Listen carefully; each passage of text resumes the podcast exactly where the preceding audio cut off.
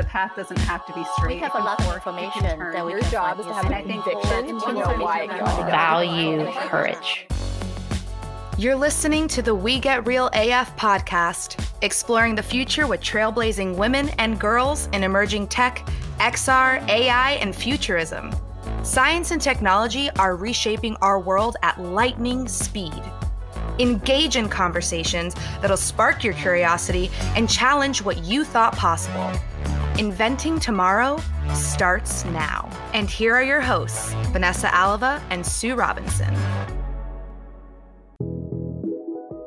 Welcome, everyone, to the We Get Real AF podcast and our special career segment, Profesh Sesh. I'm Sue Robinson. And I'm Vanessa Alava. You asked and we listened. You wanted more support, more resources, and we are here with our talent specialist, Elisa Walters, every week covering all things career. That's right. I am so excited to be talking career development, growth, mentorship, all the good things. So let's dive in. All right, we are back and talking all things salary and compensation. These are topics that all of us need to know more about, want to know more about. Elisa, what are your tips for us? Oh, this topic is one of my favorites. So many people are afraid to have this conversation, and it's such an important conversation. It's so important because it's all part of being an advocate for yourself. So do some research. Glassdoor is a good starting place. Um, I think that they do provide a relatively fair compensation landscape. Um, but take that with a grain of salt, but use it as a point of reference.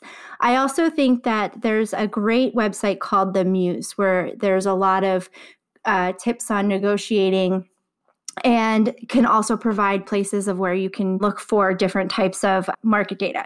So you really want to call into mind what the market data is in your area, what is on par with the position that you are interviewing for, and really understanding what you need to survive and what your bottom line number is. I am a big advocate of when that question is asked, how much are you looking for? Pushing back and saying, what is budgeted for this role? I think that is a very tactful way to push it back and negotiate and understand what's budgeted for the role. So I think it gives the candidate a little bit more of an upper hand in the negotiating. And I'm so appreciative that you gave us that verbiage because I think that's a struggle for a lot of people. And the other one I hate is when they say, tell us your salary history, because really that has nothing to do with what they have budgeted for the position. So I want to make it very clear that a company in a lot of states is not allowed to ask you what you currently make. So it's also very important to understand what the laws are in each state. For instance, California and New York, as a recruiter, I am not allowed to ask somebody what their current salary is. So be mindful of that when you're going into those conversations. If you are in California or one of those states where it's illegal, but they ask you anyway, what's a tactful way to handle that? You're breaking the law, buddy. Maybe not, right? what do you say? Send them in.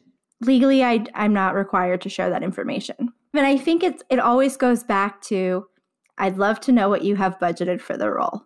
What's the range that you have budgeted for the role? So, Elisa, when is it appropriate to bring up the topic of salary if it has not already been brought up by the recruiter? Is it appropriate and at what point? If they ask if you have any questions, just be like, is now an appropriate time to discuss salary conversations?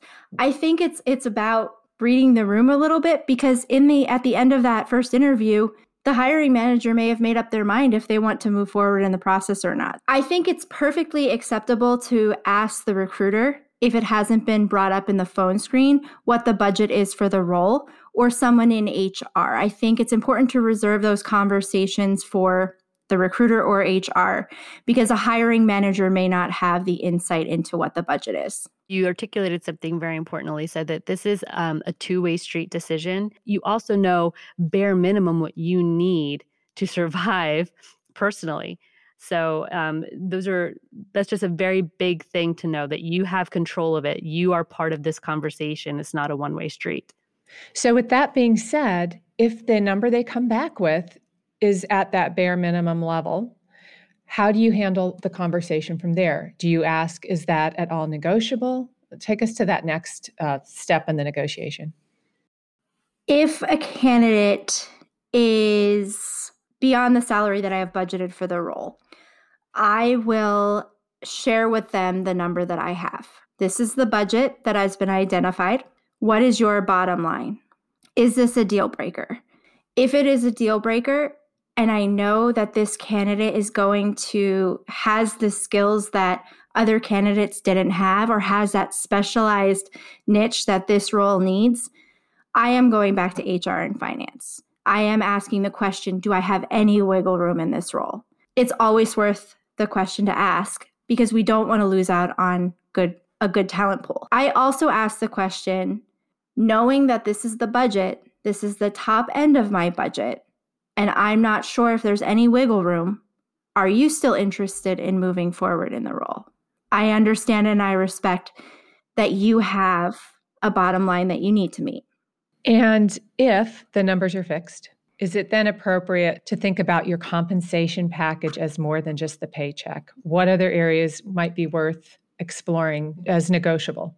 Do not be afraid to ask, well, what does the entire compensation package look like? Different companies offer different things. And if whoever you're speaking to on the other line is is wanting to get a sense of what it is you might be looking for, don't be afraid to say, is there a bonus attached to that? What does the paid time off look like? If family planning is something that you are interested in, what kind of family planning benefits are there? Is there maternity leave, paternity leave? Um, what's the vacation time? What about sick time? Those are all things to, you know, to help elevate your decision if you're interested in moving forward. Because the other thing you might be leaving on the table for a job that might be coming in $15,000 less than what you're budget is, you may be leaving a bonus on the table that this new company can't offer you. So you have to really weigh the pros and cons, but certainly don't be afraid to ask, well, what does the rest of the compensation package look like? And maybe another thing you could ask for is um, an early review, an early salary review. Is that another good tactic? Some companies have a fixed merit period or review period. So I think it's important to ask is the role eligible for raises? Are there opportunities to look at um, market increases, merit reviews, and what does that look like within that company? Elisa, in one of our previous episodes, you had mentioned always having something to kind of uh, like an email saying, Hey, per our conversation, it was great discussing X, Y, and Z, and that that would be a tactful way to bring any of those items up so that it is documented and you can refer back to it when the time is appropriate you have to understand that from a company standpoint, some companies don't want salaries in writing. It's because anything can happen, anything can change. The scope of the role could change. But I am a big proponent from a candidate's perspective to follow up and, you know, thank them for the conversation and highlight the things that came out of the conversation. I think that's a great piece of advice. What are red flags that you should kind of look for and weigh out your options of like, should I even continue down this path with this organization if they're already giving me pushback on these things? I'm, I'm going to point this answer to people who are junior coming into their careers. I think if you are starting a, a, a, job where this expectation that you're going to work all of these hours looking at whether a company is going to pay you non exempt or exempt. And non exempt is broken down into an hourly position, and exempt is a set salary. And non exempt, if you're being paid hourly, you are eligible for overtime. So if you are going to come into any type of position where somebody says, hey, we need you to be flexible and you need to be available to work if there's after hours, look at whether you're being paid hourly or not. Because if you are expected to work 60 plus hours a week, think about what that compensation is going to look like and how it's going to be broken down into an hourly basis. And then you find out that, yes, this whole package looks great, but the time and effort you're expected to put into this role you're not being compensated for that time. So I think it's important to recognize and pull that information out in your interview. What's the expectation of working overtime? Um, and I think being able to break it down, I think that that's that's one crucial thing. I think if you are having a conversation and you at any point in the conversation start to feel like you're being a nuisance or a pain because you're asking for what you want, I think that in and of itself is a red flag because the other person on the other side of that screen or that phone has been where you are. And Vanessa, you pointed out that we need to let go of this idea that we can't ask for what we want. This is our livelihood. This is how the food gets put on the table and the bills get paid. And you shouldn't feel like you're not entitled to ask for what you want or what you deserve even if you're just asking the question in the converse and and the other person on the other line says no i'm sorry we can't make that work. But be an advocate for yourself. Stand up for yourself and especially as women because you know this conversation seems there seems to be a lot of emotion and we make it very personal when it comes to money that doesn't need to be there. And i think maybe if you are new to the job market like you're just coming out of school, this is a particularly difficult conversation to have. So maybe practice, right? Maybe practice in the mirror asking for what you want. Practice having those conversations, practicing asking for more money, being able to point to why and what you're doing and what you bring to the table and say, here are the reasons.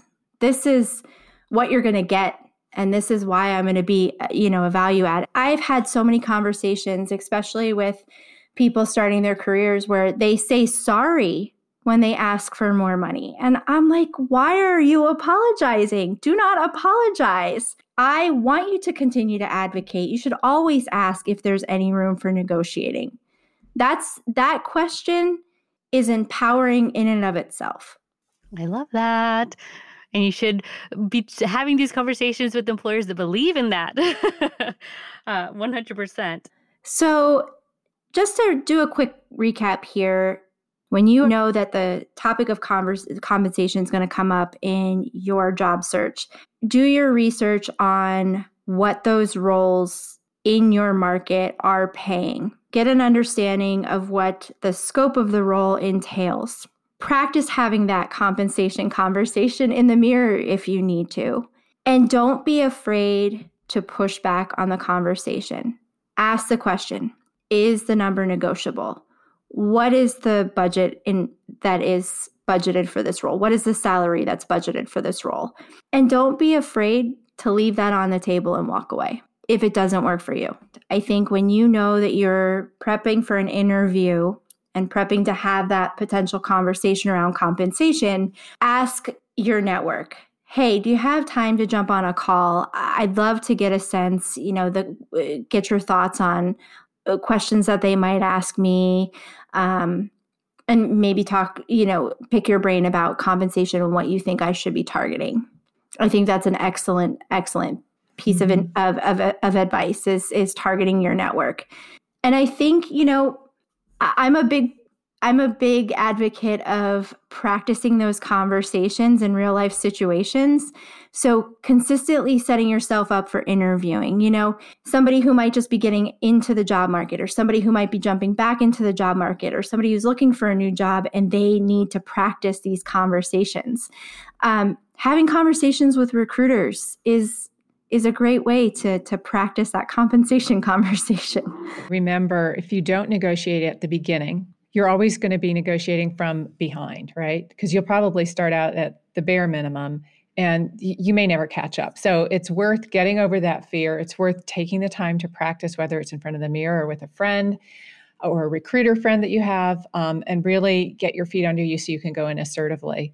It'll save you much time and heartache later on. I so love that you brought that up, Sue. That is 100% true. Like where you start is like the basis for any other raise, bonus percentage. It's all based on that initial salary that you mm-hmm. negotiated when you came in. So negotiate, advocate, advocate negotiate, negotiate. Hi, everyone. Thanks so much for listening to this episode of We Get Real AF. We're excited to bring you the voices of amazing women and girls who are shaping the future for good. Please help us spread the WeGraph mission of supporting women and girls in emerging tech and science. Follow us on Twitter, LinkedIn, Instagram, and Facebook. Our handle is at We Get Real AF. And visit our website at www.wegetrealaf.com. Don't forget to like, comment, and to subscribe to the podcast. We also want to give a big shout out and thanks to Sam McLean for providing sound production for the show. You can find Sam on Instagram at McLean Sounds, that's M C L E A N S O U N D S and to our voiceover artist, Veronica Horta, for her show introduction. You can find Veronica on LinkedIn by searching for Veronica Horta, H O R T A.